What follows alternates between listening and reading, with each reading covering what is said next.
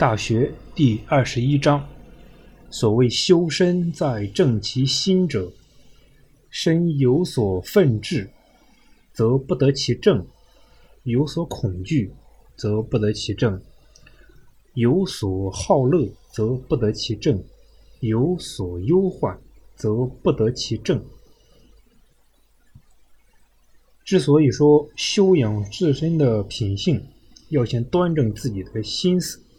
是因为心有愤怒就不能够端正，心里有恐惧就不能够端正，心里有喜好就不能够端正，心里有了忧虑也不能够端正。这一章我们以苏洵焚稿奋发有为的故事来理解《大学》第二十一章所要表达的思想。苏洵是北宋著名的散文家。他有两个儿子，一个叫苏轼，一个叫苏辙。他们都以文采著名，被后人称为宋代的三苏。苏洵在二十七年的一天，正像往常一样随手翻书阅览，无意中发现一篇关于古人爱惜时间、刻苦攻读的故事。他认真地读了起来，感觉这篇故事很生动，又读了一遍。更觉得有意义，所以他反反复复读了好多遍，每读一遍就有一次收获。他觉得这段故事好像是专为自己写的，不由得心中发出感慨：时光无情飞逝，自己也快到了而立之年。虽然写过一些文章，但都是些平庸之作，没有什么大的建树。他想，如果现在不努力，还是要等到什么时候呢？从那时起，苏洵就开始奋发苦读。经过一年多的时间，他觉得自己在学习上有了长足的进步，就急急忙忙地参加录取秀才和进士的两场考试。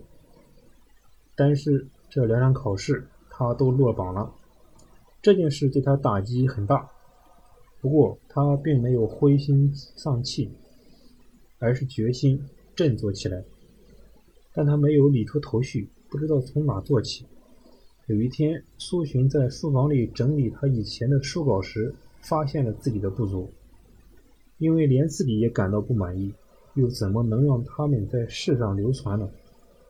于是，他将这百篇书稿通通的抱出屋去，放在一个空地上，一把火烧了，将书稿化为灰烬。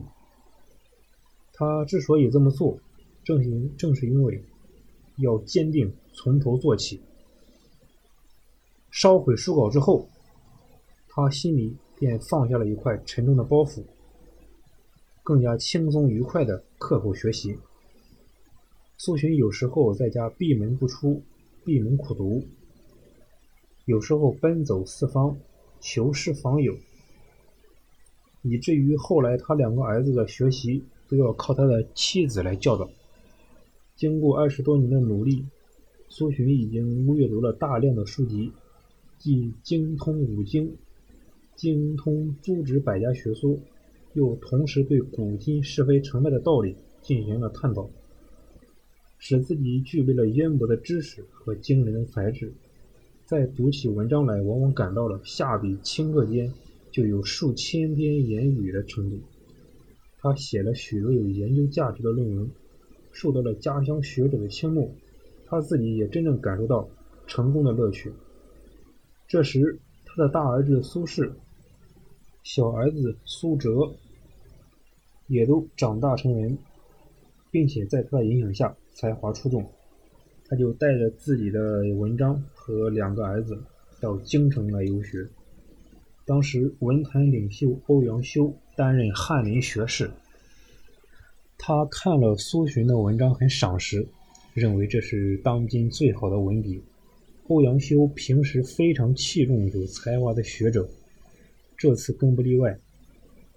于是，他将苏洵的二十二篇文章推荐给了朝廷，受到朝廷的重视，一时间引起朝廷上下的震惊。京城内外的学者传阅他的文章，都赞不绝口，并且争相效仿苏洵的文章写作方法。而苏洵这位晚学成才的散文家，从此也就闻名于世。直到很久以后，还广为流传的赞誉苏洵文章的民谣。民谣说：“苏文熟吃羊肉，苏文生吃菜根。”意思就是，只要读了苏洵的文章，读熟了苏洵的文章，将来考试就很容易高中，从而金榜题名，过上很好的生活。如果没有读苏洵的文章，或者只是大致的看看，不认真的去读，那就是考试不中，在家只能吃糠咽菜。大学第二十一章的中心意思就是让我们放下自己的一切包袱，专心于修身养性。古人对自身的修养很重视。古人常说：“正者正也。”从有国家官吏制度开始，讲正气就是官吏的职业道德。根据先秦古籍的记载，在我国的三皇五帝时期，把这个官儿就叫做正。在相当长的时间里，正就是从政官吏的总称。他们的作用主要就是用自己的正。